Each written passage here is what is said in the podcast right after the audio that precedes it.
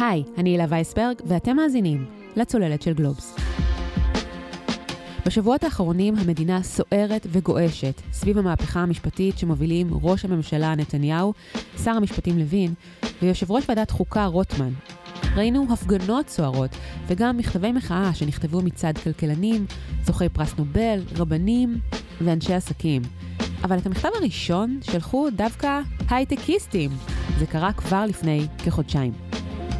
מאז שמענו יזמי הייטק כמו עינת גז ואסף רפופורט, שעומדים מאחורי חדי הקרן, פאפאיה גלובל וויז, אומרים נוציא כספים מישראל בגלל המצב. ושמענו גם את מייסד ורביט, תום ליבנה, מדבר בריאיון לעמליה דואק במהדורה המרכזית של חדשות 12 על כך שהוא מתכוון לרדת מהארץ בגלל המהפכה. הדרך שאני הולך לעשות בה, ואני מקווה שעוד רבים אחרים יעקבו אחריי, זה פשוט לרדת מהארץ, אוקיי? ולהפסיק להיות uh, תושבים במדינת ישראל ולהפסיק לשלם פה מיסים. ואז, שאנחנו הקטר של הכלכלה, נדבר ככה, ובאמת נעשה את הצעדים האלה, אז אני חושב שיבואו uh, לשולחן וידברו איתנו קצת יותר בגובה העיניים. בין החותמים על מכתב ההייטקיסטים היו שלמה קרמר, אייל ולדמן, חמי פרס, וגם דוב מורן, מהאבות המייסדים של תעשיית ההייטק הישראלית. מורן הוא יזם, ממציא ומשקיע רב פעלים, שייסד לאורך השנים כעשר חברות משלו והשקיע בעוד עשרות. הוא מוכר במיוחד בזכות ההמצאה הכי גדולה שלו, הדיסק און קי של חברת M-Systems שייסד. בשנת 2006 היא נמכרה לסנדיסק תמורת כ-1.6 מיליארד דולר. דוב מורן מאוד מוטרד מהמהפכה המשפטית. הוא השתתף ונאם בהפגנות, ואפילו היה מעורב השבוע בשתי עתירות שהוגשו לבג"ץ כנגד חקיקת רוטמן. אז השבוע בצוללת דיברנו עם דוב מורן על השלכות המהפכה המשפטית על הכלכלה ועל ההייטק. דיברנו גם על התפוצצות הבועה, עצות ליזמים צעירים, הצלחות, כישלונות ופילוסופיית חיים. את השיחה קיימנו רגע לפני ההפגנה הגדולה בירושלים וההצגה של מתווה נשיא המדינה הרצוג. כששאלתי אחר כך את דוב מורן מה דעתו על המתווה, הוא אמר, אין כזה דבר חצי דיקטטורה, כפי שאין כזה דבר חצי דמוקרטיה. שלום דוב מורן. אהלן, בוקר טוב. בוקר טוב, ברוך הבא לאולפן הצוללת. אני משוכנעת שרבים מהמאזינים שלנו מכירים אותך היטב, בכל זאת, אשמח שתציג את עצמך. כשרוצים להציג אותי, תגידו, אה, יזם ומשקיע הון סיכון, וממציא הדיסק חוקי. וממציא הדיסק און קי, ברור. כי אני לא אגיד את זה, אז בכל זאת יגידו. אבל אני עושה הרבה דברים בחיים. ו... יש לי הגדרה חדשה בעצם, אני אוקיי. אוקיי. ה-VC הטוב ביותר מבין נגני הקונגס, או נגן הקונגס הכי טוב מבין המנהלי קרנות הון סיכון. נחמד, ועוד ניגע בדברים שציינת. כשקבענו את השיחה הזו לפני כמה חודשים, אה, חשבתי שנדבר בנינוחות יחסית על הניתוח שלך של המשבר בהייטק, גלי הפיטורים, התפוצצות הבועה. והנה אנחנו מתכנסים בעיצומה של דרמה פוליטית-כלכלית סביב מה שחלקו של הציבור מכנה רפורמה משפטית, ואילו חלקו האחר, הפיכה משטרית. אתה חתום על מכתב הייטקיסטים, שהתריע על הפגיעה הכלכלית החמורה שטמונה ברפורמה, על הסיכון בכך שנראה כאן את הדמוקרטיה המתמוטטת, וכן היית שותף פעיל בהפגנות. למעשה אמרת לי שגם אתמול היית בהפגנה בעיר מגוריך, כפר סבא. כפר סבא, כן, כן אחלה אנחנו, הפגנה. אנחנו כן. נפגשים ביום ראשון, אז אתמול זאת אומרת יום שבת. עד כמה אתה מודאג? אה, מאוד. אני גם, אני לא חושב שאני מודאג ואני יוצא דופן, אני רואה את כל הסביבה שלי, את כל האקוסיסטם של ההייטק, mm-hmm. את כל האקוסיסטם של אנשים ש... בעלי תפקיד, היו בעלי תפקיד אה, משמעותי כאן, אה, דהיינו חברי כנסת, שרים, אה, כלכלנים, אקדמיה, כולם מודאגים. כי הדאגה היא דאגה אמיתית, וזה לא דאגה לאיזה משבר שהכלכלה תוכה ואחרי זה יתאושש, זאת דאגה אמיתית מהלב לגורל עם ישראל. אתה יכול לפרט? כן. ממה הדאגה הזו מורכבת? ממה בדיוק אתה מודאג? תראי, אני חושב ש... הפיכת המדינה לדיקטטורה, וזה בעצם מהות השינוי הזה, השינוי המוצע. בין אם זאת תהיה דיקטטורה טובה יותר, נחמדה יותר, נחמדה פחות, יותר כוח לחרדי, זה לא רלוונטי, זה דיקטטורה. ברגע שאתה מבטל, את ה, מבטל או מחליש בצורה דרסטית כל כך את מעמדו של בית המשפט כגורם בולם, mm-hmm. גורם מרסן, אתה אה, יוצר דיקטטורה. זאת אומרת, אין אחרי החוקים האלה, לא תהיה בעיה בעוד ארבע שנים. לבנימין נתניהו להגיד אין בחירות, כי, ותהיה סיבה טובה אגב, כן? שאלה שמעריצים אותו, אלה שמצדדים בו, יגידו, כן, הוא צודק, סיבה ממש ממש טובה, אבל לא מעניין מה תהיה הסיבה. הוא יוכל לבוא ולומר, נדחה, כן? אה, זאת דיקטטורה. אין אה, גורם שיכול לבטל, יכול לעצור, יכול למנוע שחיתויות אגב, כי כל שחיתות, איזה שלא תהיה, דרעי, דוגמה, זה נעשה חוק אנטי בתי המשפט. בתי המשפט אמרו, אז אוקיי, הוא קרס. כשזו הסיטואציה, אנשים יצאו מכאן. כשזו הסיטואציה, חברות בינלאומיות יעדיפו לא להקים מרכזי פיתוח כאן. כשזו הסיטואציה, המשקיעים יעדיפו לא להשקיע. במדינה כזאת, גם מתוך החשש הזה שיום מן הימים איזה שר אוצר שיהיה חסר לו כסף, יגיד בוא נעשה מס יתר על רווחי ההון של החברות. את רוצה להיות משקיע בחברה שאולי זה מה שיעשו יום מן הימים, לא יאפשרו לך לערער על זה, יעשו משהו שהוא נורא לא צודק, למשל חוקים על ההיסטוריה, לא על הרווחים העתידיים, על הרווחים ההיסטוריים, כן? בלי שתוכלי לערער, לפנות לבית המשפט, להגן על זכותך. זה ייצור תהליך שבו אנשים, ההייטק ייפגע. וכשההייטק ייפגע, המצב הכלכלי יורע, כי היום ההייטק הוא הקטר של הכלכלה. והמצב הכלכלי יורע, עוד יזמים יגידו, למה לנו להיות כאן? למה לנו להקים את החברה כאן, שזה המצב? פחות יזמים, פחות חברות, עוד פגיעה בכלכלה, עוד פגיעה בכלכלה, עוד פחות יזמים, עוד פחות משקיעים. זה כדור שלג מתגלגל, שיכול להיגמר בכך, או ייגמר בכך. תראה, לבינתיים היה את מכתב הכלכלנים הבכירים ביותר במדינת ישראל, למעשה כמעט כולם, לרבות עוד כלכלנים בחו"ל, לרבות זוכי פרס נובל, לרבות שר האוצר לשעבר בארצות הברית, לרבות אה, הנשיא ביידן עצמו, שהיום, יום ראשון, אומר לבעל אה, הטור אה, בניו יורק טיימס, תומאס פרידמן, הרפורמה בתצורתה הנוכחית היא בעייתית מאוד וצריך אה, להגיע להסכמה רחבה לגביה, אבל נראה שהכלבים נובחים והשיירה עוברת. הבעיה שמתחילה פה הידרדרות כלכלית. זה כדור שלג. עכשיו, הכדור שלג הזה יוביל את ישראל להיות חלשה, דרסטית, כלכלית. איפשהו בתל"ג, בין אה, אפגניסטן לבין בולגריה. זה ייגע בכל אחד מתושבי המדינה, לא רק בהייטקיסטים.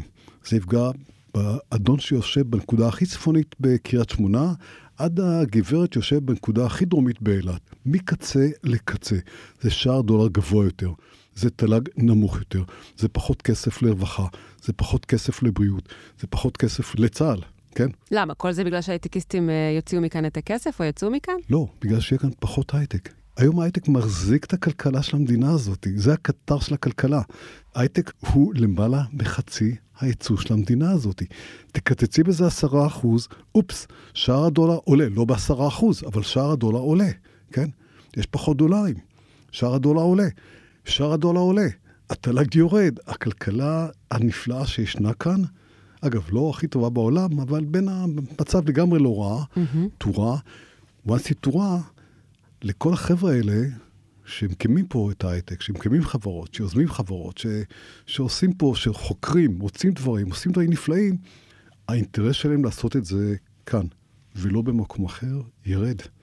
ואז נראה עוד אנשים שלא עושים את זה בישראל, אלא עוברים לארה"ב, עוברים ללונדון, עוברים למינכן, יש להם לאן לעבור, יש להם את האפשרות לעבור. והמעבר הזה, הוא עלול לקרות גם בגלל שההייטקיסטים כבר לא הזדהו עם אה, ערכי המדינה?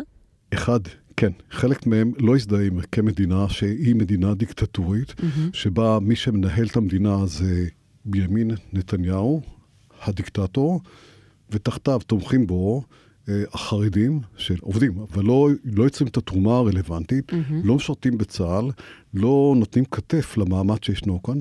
אז כן, יש אנשים שלא יזדהו עם המדינה, יש אנשים שפשוט יגידו, את ה... יעשו להם צבא את החשבון הקר הזה של איפה הם עדיפים להקים את החברה שלהם. במדינה כזו, או במדינה שהיא מדינה מתוקנת, מתקדמת, mm-hmm. על כל המשתמע. זו בדיוק הנקודה, כי לא מדובר רק בחברות הנוכחיות ובהשקעות הנוכחיות, אלא גם במה שיקרה בעתיד. תאר לנו איך הדברים נראים מנקודת מבטם של משקיעים. הם מסתכלים על מה שקורה בישראל ומה עובר להם בראש. הם יסתכלו על מה שיהיה בישראל ומה יעבור להם בראש. תראי, גם היום להביא משקיעים מחוץ לארץ אה, לישראל זה לא קל. אני עושה את זה הרבה. אני גייסתי לקרן שלי עד היום כ-600 מיליון דולר, רובם מחוץ לארץ. Mm-hmm. אגב, זה כסף דולרי שמגיע לישראל, שמאפשר שער דולר יחסית נמוך. והם אה, רואים את ישראל במזרח התיכון, וחלק חושש, ואני צריך להיות זה שאומר להם, חבר'ה, ישראל מדינה מתקדמת, מודרנית, דמוקרטית, כן?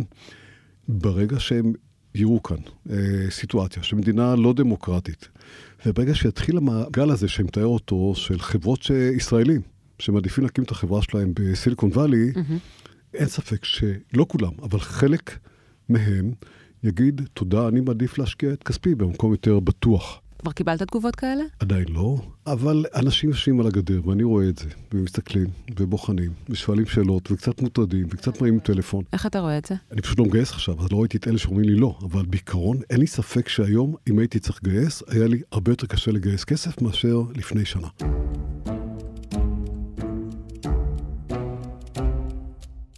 מאז פרסומו של המכתב, שמענו מיזמים כמו עינת גז, מנכ"לית פאפאיה גלובל, ואסף רפופורט, שמוביל את חברת וויז, על כך שיוציאו או כבר הוציאו את כספיהם מישראל. שמענו גם מתום לבנה, מייסד ורביט, שהתראיין לחדשות 12 ואמר שלא ישלם כאן מיסים וירד מהארץ. אלה התבטאויות שעוררו סערה גדולה. חלקם של אוהדי הרפורמה אמרו, לא טוב לך? לך מכאן. אחת הביקורות שנשמעות כלפי אמירות מהסוג הזה, היא שהן לכשעצמן בוראות מציאות, כלומר מייצרות פאניקה והוצאות כספים מהארץ כמעין כדור שלג, נבואה שמגשימה את עצמה. ואולי זו בדיוק כוונתם של אותם הייטקיסטים. מה דעתך? אתה מגבה החלטות מהסוג הזה? א', לא דיברתי עם אף אחד מהם. אני מניח שחלק גדול מהאנשים האלה שמוצאים כספם בישראל, עושים את זה מסיבות כלכליות פרופר. אומרים לעצמם, אני לא רוצה להחזיק את כספי במקום שהוא לא יציב. אני לא רוצה להיות האחרון שנזכר להוציא את כספו, עדיף להיות ראשון, לכן הם מוצאים כספם. רע לי עם זה, עצוב לי עם זה, כן? אני אוהב את המדינה, אני אוהב את אזרחיה, כן? מה שקורה כאן חשוב לי, יקר לי. אני אה, אבל לא יכול להגיד מילה לאף אחד שנוקט בצעד מהסוג הזה, כי בסופו של דבר, החבר'ה האלה, מנכ"לים של חברות, תפקידם להגן על כספי החברות שלהם. לגיטימי גם בעיניי שאנשים אומרים, כספי שלי, אני רוצה להגן עליו, ואני חושב שלהגן עליו יותר נכון להגן עליו בבנק שוויצרי מאשר בבנק ישראלי, אולי בפוזיציה שבה בעוד איקס חודשים שר האוצר שלנו יגיד כחלק מהתהליך, עוצר הוצאה של כסף מהמדינה, כן? לבטח כששער הדולר עולה, על כל המשתמע מכאן. אבל עוד מילה בהקשר הזה של הפגיעה בהייטק. תראי, זה לא פגיעה בהייטק, זה פגיעה בכלכלה. זה פגיעה ב... ופגיעה בכלכלה זה פגיעה במדינה, כן? וכשאני מדבר על השוואה לתל"ג שהוא בין אה, אפגניסטן לבולגריה, ההבדל הגדול הוא שלבולגריה אין אויבים, כן? אז זה בסדר להם. ולנו, אנחנו מוקפים אויבים. ישראל עם הייטק חלש, זה ישראל עם כלכלה חלשה, וישראל עם כלכלה חלשה, זה ישראל הרבה יותר פגיעה, עם סיכון אמיתי לקיומה. ככה אני רואה את זה. לכן, החרדה הגדולה הזאת היא ממה שקורה כאן. כלומר, אתה כורך בין הפגיעה בכלכלה גם לפוטנציאל אה, פגיעה ביטחונית, להרבה יותר אירועים ביטחוניים. קשר הוא קשר ישיר, הדוק. כדי לעמוד כנגד איראן, צריך הרבה כסף, כן? מאיפה הכסף הזה יגיע? מאיפה הוא מגיע היום? אני חייב לך סיפור. בבקשה. אחרי הנאום שלי בקפלן לפני שבועיים, mm-hmm. קיבלתי מכתב. עכשיו, תראה, אתה כותב, לא מהסס להזדהות בשמו, כן? והוא כותב לי פחות או יותר כך, דוב מורן, אתה, עינת גז וכל השמאלנים הבוגדנים, מהייטק, תעופו מהמדינה, לא רוצה לראות אתכם כאן. עכשיו יש לו משפט נפלא ונהדר. הוא כותב, אני לא משתמש בהייטק הישראלי, אני משתמש בהייטק הסיני. זה הרבה יותר זול והרבה יותר טוב. מטומטם. בואנה, אתה משתמש בהייטק הסיני, אתה לא מבין מה זה הייטק, אתה לא מבין מה הייטק עושה למדינה, אתה לא מבין בכלל מה הייטק עושה עבורך, כן? המאמצים של ההייטק מחזיקים אותו, נותנים לו אפשרות לנסוע לחו"ל בזול, לנסוע לקנות אוכל, אה, לקיים את עצמו בצורה סבירה, ללכת לבית חולים, לקבל שירות לא מי יודע מה, אבל שירות סביר, כן? ואת זה אני חושב שחלק עצום מהמצביעים לא מבינים. ואני מקווה נורא שבסוף יהיה מי שיבין, כי תראי, התקווה שלי זה שיש מי שהצביעו עבורו, נבחרי כנסת, נבחרי ציבור, שאולי נשאר להם איזה זיק של uh, הגינות וזיק של ציונות. ואכפת להם. אני מקווה שיש אה, אנשים שתפקידם להגן על המוסדות הדמוקרטיים, שיש להם מספיק ביצים, מספיק אומץ, mm-hmm. מספיק כוח, מספיק אהבה למדינה הזאת, כדי שגם הם יפעלו, כדי לעצור את המסע המטורף הזה, שכולו מתחיל ונגמר בזה שאדם אחד רוצה להגן על עצמו ממאסר, ממשפט, ממאסר, והאדם הזה מוקף באנשים שהוא משחד אותם, אנשים שמה שבראש שלהם זה כוח, כבוד וכסף. זה לתת לאנשים את הדבר הנורא הזה שהם רוצים, כדי שהוא יוכל לקבל את מה שהוא רוצה, וכל זה על גבם של תושבי מדינת ישראל. עצוב. אז דיברנו על הוצאות כספים, האם גם אתה נוקט, נקטת פעולות, אולי תנקוט פעולות כדי להגן על הכספים שלך, של הקרן? אנחנו לא מחזיקים כסף אה, שוטף בצורה משמעותית. זאת אומרת, אם הקרן האחרונה שלנו היא של 185 מיליון דולר, mm-hmm. המשקיעים לא מזרימים לנו 185 מיליון דולר. כשיש צורך בהשקעה, אנחנו פונים, מקבלים, מעבירים לחברות, מנסים להחזיק את הכסף המינימלי שאפשר, כדי לייצר תשואה הכי טובה שאפשר, תשואה שנתית למשקיעים שלנו. אה, באופן אישי, מה שאני עושה, וואלה, נשמור את זה לעצמי. אתה יודע, יש גם חברות שלא מדברות, אלא פשוט עושות ומוציאות את הכסף. אני חושב שסך הכל, כל חברה צריכה להגן על כספה ותפקידה ו... וחובותיה כלפי המשקיעים שלה. המשבר הזה ממותג כמשבר שחוצה בין ימין לשמאל. האמירות שאתה משמיע הן לכאורה אמירות של שמאלני, של שמאלנים, ומי שאוהד את הרפורמה הוא, הוא מהשבט של הימנים. אמ, אין פה שום קשר, שום קשר בעולם בין ימין לשמאל. זה משהו שהוא בליבה של המדינה. אני בא מבית רוויזיוניסטי, אבי היה חבר מרכז חירות. אחד הימים הכי משמחים בחיי זה שנת 77, אני זוכר, בגין עלה לשלטון, יום מטורף, מהמם. ליכוד זה גחל, גוש חירות ליברלים, כן? קודם כל חירות. חירות זה, בעיניי, חלק מהחירות זה דמוקרטיה. זה יכולת להחליף שלטון בלי שיש מישהו שיכול למשל להחליט שאין בחירות, כן? ביבי, אחרי החוקים האלה, יוכל להחליט שאין בחירות. זה אנטי חירות, מה שהוא עושה. וליברלים, על אחת כמה וכמה. אנחנו נמצאים בממשלה שהיא אנטי חירות ואנטי ליברלים, וזה לא ימין. מי שקורא לזה ימין, פשוט מעוות מרמה את הציבור. אני במפורש לא, לא מזהה את עצמי לא כימני, לא כשמאלי. אני חושב שכל הוויכוח הזה אין בו כלום מבין ימין לשמאל.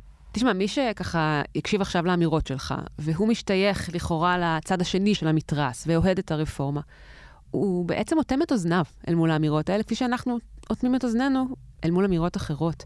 יש לי, אני מכיר אנשים מכל הקצוות, אני מדבר עם אנשים מכל הקצוות, אני לא אוטם את עצמי מלשמוע את הצד השני.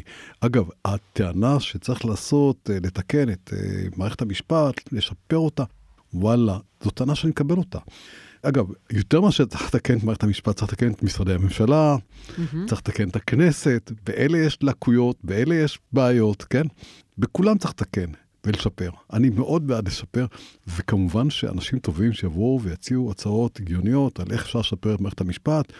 אגב, להתחיל בזה שיהיו עוד שופטים, נכון. למשל, ולא תורים נכון. כאלה נוראים, ולא... נפלא ונהדר. אני נורא בעד, אבל אתה עושה את זה בדיאלוג, אתה עושה את זה בהסכמה.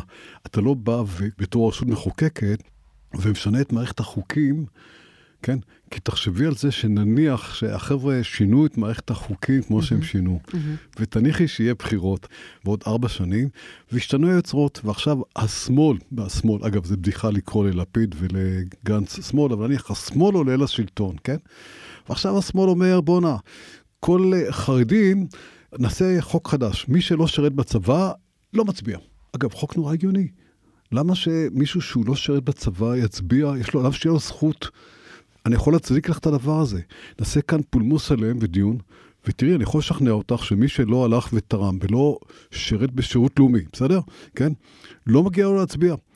זה נשמע הגיוני ואפשר לשכנע על זה.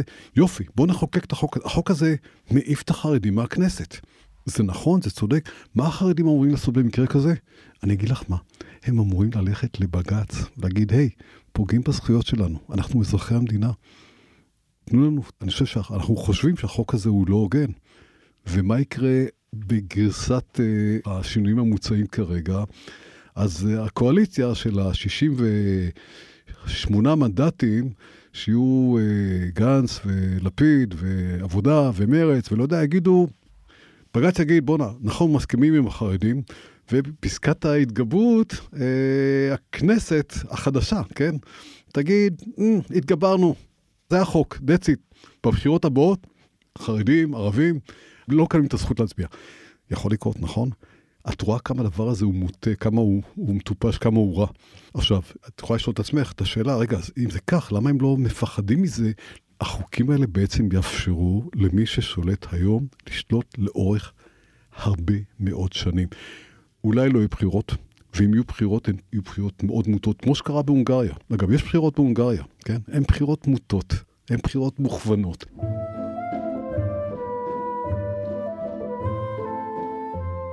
יש לך ארבעה ילדים, בגילי 25 עד 36. מה תייעץ להם לעשות אם המצב כאן ילך ויתדרדר?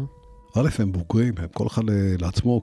אני חושב שכולם מחוברים ומקושרים לכאן, ואני לא חושב שהם יעזבו את המדינה, אבל אם אחד מהם יחליט אה, שהוא רוצה לחיות חייו במקום אחר, אני לא ארגיש נורא עם זה, כן? ההשפעה שלי על הילדים שלי היא מאוד מוגבלת. Mm. אני מת עליהם, ילדים נהדרים, כן. מדהימים.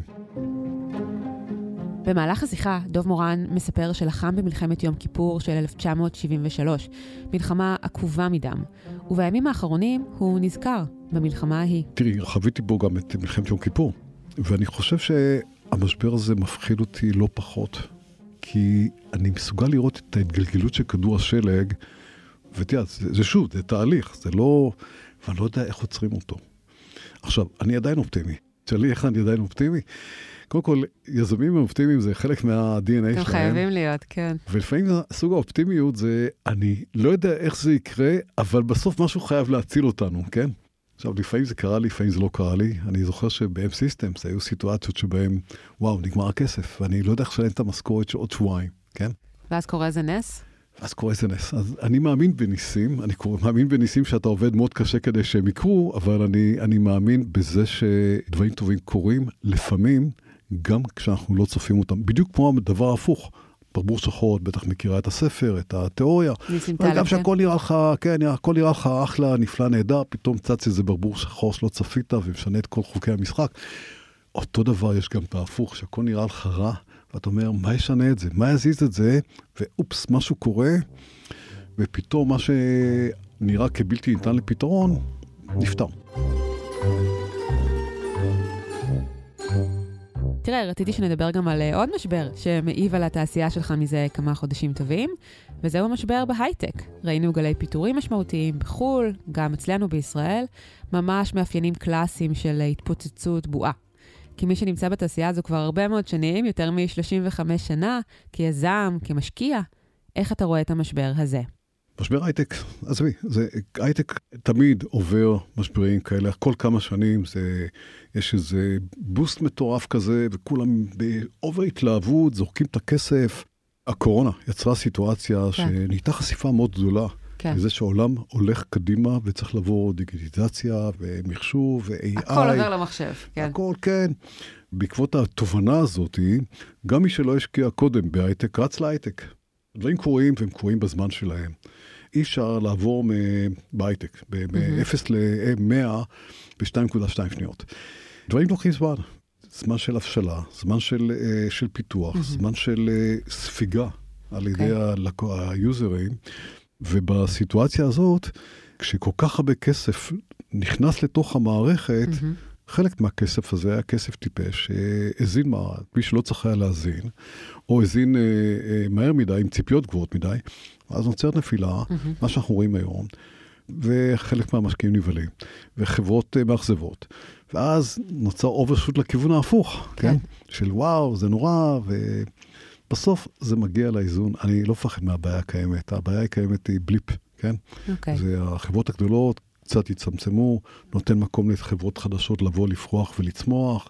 אתה יודע, כמי שהיה כאן גם במשבר הדוט קום של תחילת שנות האלפיים, שגם אז הייתה כמובן התפוצצות הבועה הגדולה, וכמי שראה גם את ההתפוצצות הנוכחית, אני תוהה עד כמה זה חידד בך את האינסטינקטים כדי לזהות שאנחנו נמצאים בבועה, לכשהייתה כאן הבועה, סביב שנת 2021. אני נשבע לך שאם כן. היית מראיינת אותי לפני שנה, כן. הייתי אומר לך בדיוק אותם דברים. Mm-hmm. אני אומר לשותפיי שהם צעירים ממני בהרבה שנים, אמרתי להם, חבר'ה, זה בועה, זה יתפוצץ.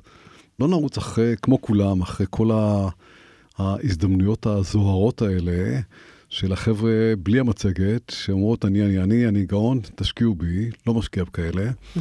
אני, אה, גם לפני שנה, עמדתי על זה שצריך לראות ביזנס פלן ותוכנית ומצגת טובה, ולבחון את ה, כמה הטכנולוגיה מתאימה וכמה אנשים טובים, ולהשקיע רק בכאלה. אבל איך אפשר לדעת? הרי הערכת שווי של חברות טכנולוגיה זה דבר שממילא מאוד קשה לייצר ולדעת אם הוא מהימן או לא, אם הוא אמין או לא. תראי, יש uh, יזמים שמחפשים את המקסימיזציה של השווי ומנצלים הזדמנויות כמו שהיו בשנה שעברה ושנה לפני. ויש יזמים שהם יותר באדמה, יותר, uh, הם יותר ריאליים. הם מבינים שגם להעלות את הערכת השווי למספרים לא ריאליים, בסוף זה פוגע בהם. אני מעדיף את אלה מהסוג השני. ככה נהגנו. הקרן שלי, אני מאוד גאה בקרן שלי, בביצועים שלה, בהשקעות שהיא עושה, בשותפים שלי, שהם שותפים נהדרים. ולכן אני גם לא נבהל ממה שקורה היום. אגב, אנחנו רואים היום, יו"ר אה, שותפי ואני, שתינו דיברנו על זה בפגישת אה, צוות של לאחרונה, על זה שאנחנו רואים היום יותר הזדמנויות מקודם. כמובן שבvaluations הרבה יותר טובים, אבל לא פסק גל ההזדמנויות להשקעה, רק שהן יותר בוגרות, יותר טובות. חבר'ה שלא רצו מהר לגייס כסף לפני שהם בכלל בחנו עם הרעיון הזה שצץ בדעתם אתמול בלילה, שווה או לא שווה. אמרת לי גם כן בשיחה המקדימה שהיו אה, יזמים שהגיעו לכם עם term sheet של תחתמו תוך 24 שעות או שאנחנו מתקדמים? כן, והתשובה שלי אליהם זה אוטומטית. אה, תודה רבה, שלום, בהצלחה. למרות שקולגות שלכם בתחום אה, ההון סיכון, אה, בחלקם כן לקחו את ההזדמנויות האלה, כי חששו להפסיד, fear of missing out. נכון, נכון. זה היה נכון, הדבר נכון. הבולט ביותר בתקופה ההיא. תסתכלי, אני כבר בגיל כזה, כן. שאין לי את ה-fear of missing, כי פספסתי כל כך הרבה כבר, יאללה, אז תהיה עוד אחד מהפספוסים שלי, זה בסדר, אין בעיה, שלום. עוד בשיחתנו המקדימה אמרת לי, אני אלוף הארץ בכישלונות, אז כמובן שהאמת היא שידעת גם הצלחות, גם כישלונות. לכאורה, אחת ההצלחות היא המכירה של אה, M-Systems לסנדיסק ב-1.6 מיליארד דולר. כן, שהיום זה כמו, לא יודע, אה, פי עשר. כן, אבל תכף תגיד למה בעיניך זה דווקא אולי לא ההצלחה שכולנו חושבים. אני אשמח לשמוע על רכבת ההרים שחווית, מה למדת ממנה, מה העצה הכי חשובה שאתה יכול לתת כיום ליזמים צעירים. ב-M-Systems אה, מכרתי את החברה. אגב, מכירה שלא יזמתי ולא ששתי אליה, ברור שהצבעתי, הבורד הצביע כולו בעד, ואז לא, לא רציתי להצביע הצבעת נגד. וראיתי את זה כישלון. אגב, ברמה הזאתי, שיש דבר שנקרא כאב לב, כן? נכון. אצלי זה הפך לכאב לב פיזי, אמיתי. למה? כי חשבת שסכום המכירה יכול להיות יותר אה, משמעותי? כי חשבתי שאפשר להמשיך לגדול בצורה משמעותית. כי לא מתתי על, על סנדיסק, אני אוהב מאוד את אלי הררי, החברה כחברה, אנחנו היינו people first, okay. אוקיי. הם פחות או יותר היו people for, כן. סך הכל אה, אני מכרתי את M-Systems בתחושת כישלון נורא. מודו, החברה שאחרי זה, שבה נכשלתי, כישלון צורב. שנסביר שמודו בעצם אה, התיימרה לפתח טלפון נייד מודולרי. בדיוק יחד עם ההשקה של האייפון בשנת 2007, שהלך על איזשהו מודל הפוך של טלפון גדול דווקא ויקר ויוקרתי. והם ניצחו. האייפון זה תירוץ, זה לא סיבה, כן? כן? Mm-hmm. זה הרבה אנשים אומרים, אה, נכשלתם בגלל אייפון, מה פתאום? נכשלנו כי אני נכשלתי, כי אני טעיתי, כי אני לא, בדיעבד, אה, לא ראיתי את השינוי שקורה בשוק, ולא התאמתי את עצמי מספיק מהר למה שהשוק באמת רוצה. מה שהוא רוצה בעקבות זה שהגיע המכשיר הנפלא הזה שנקרא אייפון. וכן, השוק, אה, אם השוק עד אייפון אמר מכשיר קטן, הגיע אייפון, השוק אמר, צג אמ, גדול. ניתחתי לעצמי מאיפה הכישלון הזה נובע. כן. כי, את יודעת, לא נעים להיות, אה, להיכשל, כן? אני אה, לקחתי לעצמי בתחילת מודו, להיות גם ה chairman של Tower Semiconductor. Mm-hmm. שהייתה חברה... כן, בלי, בלי כסף, בלי, בלי כסף, equity. כן. כן. והיית מאוד שקוע בשנים האלה, בניסיונות המאוד מאוד קשים להציל את החברה שהייתה על סף פשיטת רגל. החברה הייתה על סף פשיטת רגל. אמיתית. היה שם את ראסל כבר שלוש שנים. הכוונה למנכ"ל טאוור, ראסל אלוונגר. לקח זמן להבין קודם כל מה המצב, מה צריך לעשות, מה אפשר לעשות, ואני חושב שכמובן, יחד עם אה, ראסל וההנהלה הנפלאה שהייתה בחברה, והבורד, שאגב, החלפתי את כולו והבאתי אנשים טובים לבורד הזה, mm-hmm. שהתאימו למה שהחברה הייתה זקוקה לו, mm-hmm. באמת יצרנו מהפך, אבל כל זה בא על חשבון משהו. והיום אחד העצות של יזמים, אם שאלת על עצות ליזמים, כן. כשאתה מקים סטארט-אפ, תהיה סופר מפוקס במה שאתה עושה. אני נתקל באנשים שמגיעים אליי, אומרים, שמע, יש לי איזה חברה, אבל יש לי רעיון, אז אני עושה איזה ספין-אוף, ואני, כן, אני אנהל את הספין-אוף, ואת החברה מישהו אחר, רק אני אהיה קצת כזה עשרה אחוז שם. כמו אילון מאסק, אני יכול לנהל שלושה מיזמים במקביל יפה, ולהיות ומה אה, שאני אומר להם, חמודי, superstar. אתה לא אילון מאסק. אני לא אילון מאסק, אתה לא אילון מאסק, ואתה גם לא סטיב ג'ובס, כן? מה לעשות? תעשה הצלחה אחת, זה כל כך קשה, כן? תעשה אחת, תעבור לשנייה, כן? תיכשל כמה פעמים, תצליח כמה פעמים, וזה אולי העצה הכי חשובה, אתה צריך להיות מפוקס בטירוף ולדבר עם הסביבה, ולדבר עם המשקיעים שלך, תמצא משקיעים טובים. אני חושב שמשקיע טוב זה דבר כל כך חשוב והכרחי. מה זה משקיע טוב? קודם כל, משקיע טוב זה משקיע שמבין אותך, משקיע שמבין מה זה סטארט-אפ, מה זה להיות entrepreneur, הקשיים, הבעיות, הדרך, שיכול לייעץ לך, שיכול לחבר אותך, לקשר אותך למי שצריך. אם אתה איש semiconductor, מקים חברת semiconductor, תמצא משקיע שיודע לחבר אותך ל-TSMC, ל Global Foundries, ל Tower, כן? שמבין מה זה חוזה עם Tower, מה אפשר לקבל, מה אי אפשר לקבל, מה צריך לבקש, כן? זה המון המון פרטים נורא נורא חשובים. אה, זה משקיע שידע להשקיע בך לא רק את ההשקעה הראשונית, אלא גם את ההשקעת המשך. יוכל להביא לך את המשקיעים שבהמשך, כן? ידאג לך, יהיה לו אכפת ממך, כן? ושיהיה חלק מהחברה שלך. את יודעת, יש לי סיפור, אני, כשאני מסיים השקעה, אני תמיד לוחץ את היד של היזם ואומר לו, חתמנו, הכל סגור, יש לי עבורך עובד חדש, ואני יודע מה עובר לו בראש. מה עובר לו בראש? הוא מביא לי מישהו. בן דוד שלו, בן דוד שכן, שלו. הבן דוד שלו, ואחיין שלו, שלא יודע, שאין לו, שלא מצא עבודה בשום כן. מקום אחר. ואז אני אומר לו, תשמע, אני, אני העובד החדש שלך, אתה הבוס שלי, תגיד לי מה עושים, מה אני יכול לעזור. זה דרך חיים, זה הסתכלות. תשמע, חוץ מהפעילות בקרן הון הסיכון, אני יודעת שיש לך עוד כמה מיזמים מעולמות היצירה והאומנות שאתה מאוד גאה בהם. קודם כל, להקה בשם דוב מורן והיוניקורנס, שאפילו הופיע באחרונה עם התזמורת הפילהרמונית. להקה שמורכבת כמעט כולה מהייטקיסטים. אפילו הייתי בהופעה שלכם לפני כמה חודשים, היה מאוד מוצלח ומעניין. ואתה גם סופר, כתבת ספר בשם 100 דלתות לפני כמה שנים, ובקרוב עומד לצאת ספר נוסף על יהדות. בעין. על מה אנחנו מדברים? תראה, זה אחד הדברים שהציקו לי מאז כיתה ו' שלי, אני חושב, זה, כן. בשביל מה אני עושה מה שאני עושה, מה, מה המטרה, ואני חושב שרוב האנשים חיים את חייהם בלי שיש להם מושג ברור בשביל מה הם עושים את זה, כן? ואז אה, אנשים ממציאים ייעוד, כן? וחלק מהיהודים האלה הם מאוד מאוד אה, שטחיים או מאוד לא... למשל, מי שאומר, אני רוצה להיות האיש הכי עשיר בעולם, ייעוד נורא. כי קודם כל יש אחד כזה בכל ה... קרוב לעשרה מיליארד אה, אנשים. כן. וב' גם אם אתה, היום אתה עשיר, הכי עשיר בעולם, אתה מחר כנראה לא תהיה, אז מה, אז אתה מאוכזב נורא, ואם תהיה מקום רביעי בעולם, כן, אתה תהיה מאוכזב נורא, כי לא הגעת ליעד שלך. אז אה, אני חושב שהנושא של הגדרת, אה, הגדרה של בשביל מה, ומה היא מאוד מאוד חשובה.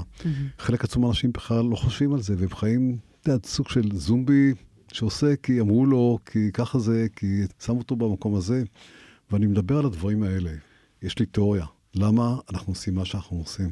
וכל אחד יכול למצוא תחושת ייעוד? אני חושב שכן, אני משוכנע שכן. אני גם מסוגל לה- להגיד בגדול מה, מה שלי, ואני חושב שמה ששלי זה לא שלי, רק שלי, זה משהו שיכול להיות משותף לכל אחד. אבל יזם זה מובן מאליו שיש בו תחושת ייעוד, משקיע, יש בך את הדחף לייצר, את הדחף להמציא, את הדחף לעשות טוב בעולם. אוקיי, הייעוד הוא ברור, אבל יש אנשים ש... יש את הסיפור הזה על קטנה. האיש העסקים שבא, אה, שהוא הולך, אה, שיום אחד נשבר לו והוא הולך לאורך הנחל, ואז הוא נתקל בדייג שיושב ודג דגים. כן. הוא אומר לו, תגיד, אתה, איך אתה מבזבז את הזמן שלך לדוג דגים? הוא אומר לו, מה אתה עושה? הוא אומר, אני מנהל חברה גדולה. הוא אומר, למה אתה מנהל חברה גדולה? כי אני רוצה שהחברה תהיה נורא מוצלחת. ולמה? כדי שאני אהיה מאוד עשיר. למה אתה רוצה להיות מאוד עשיר? כדי שכשאני אגדל, אני אוכל אמ, לדוג דגים. אחלה. אז את יודעת, אה, למה אתה רוצה להיות יזם? כדי, רק כדי להקים חברה, כדי להראות שאתה יותר טוב, כדי אה, להראות לחברים בשכבה, שאולי לא היית הכי מצטיין, אבל אתה כן הכי מצטיין? וואלה, זה פשוט לא הדברים האחרונים. אז גם כיזם, אני חושב שכל אחד צריך אה, לחשוב לעצמו למה הוא עושה ואיך הוא עושה.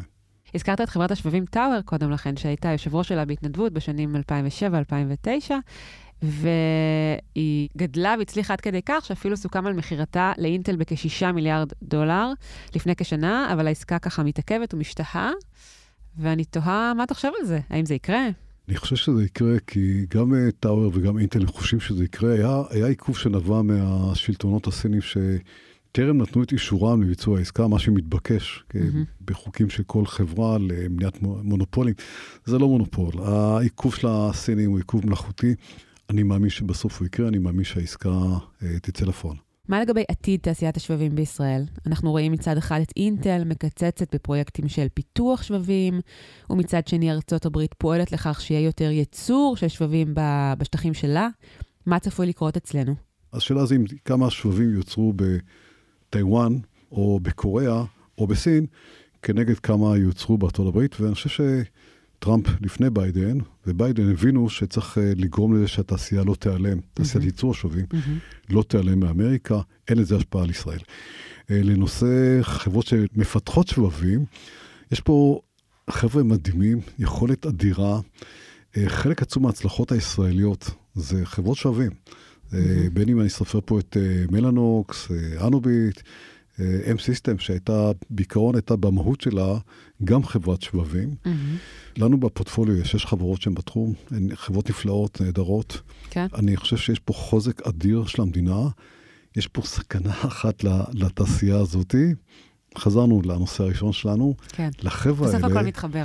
כן. לחבר'ה האלה שעושים את השבבים, חבר'ה חכמים באמת, יש להם לאן ללכת, יקבלו אותם בחיבוק. בכל מדינה בעולם. יותר מזה, אם הם ילכו לעשות שבבים, חברות שבבים, בטקסס, mm-hmm. הם יקבלו גם מענקים ממשלתיים ותמיכה כזו, ואפשר למצוא אנשים טובים, לצערי, לא רק בישראל, אלא mm-hmm. בכל מקום. Uh, אני חושב שאם המדינה תישאר על פסי השפיות, כן. uh, התעשייה הזאת תמשיך ו... ותגדל ותעשה טובות ונצורות לעם ישראל. דב מורן, תודה רבה, זה היה מרתק, תודה. ביי ביי. עד כאן עוד פרק של הצוללת. אתם יכולים למצוא אותנו באתר גלובס, בספוטיפיי או בכל אפליקציית פודקאסטים. נשמח אם תעשו לנו subscribe, ואם אהבתם, שילחו את הפרק לחברה או חבר שאתם אוהבים. ואם אתם אוהבים את התכנים של גלובס, אפשר גם לעשות מנוי. כל האפשרויות נמצאות באתר שלנו. אור שמיר ערך את הסאונד, בצוות הצוללת חבר גם אורי פסובסקי. אפשר לדבר איתנו בפייסבוק, באינסטגרם, בטוויטר, אפילו בלינקדאין. חפשו את השמות שלנו ושילחו לנו הודעה. אם יש לכם מחשבות, הצעות, תגובות או שאלות, אתם מוזמנים לשלוח לי מייל בהילה, H-I-L-A, מקף אמצעי W, את גלובס, G-L-O-B-E-S, נקודה co, נקודה il.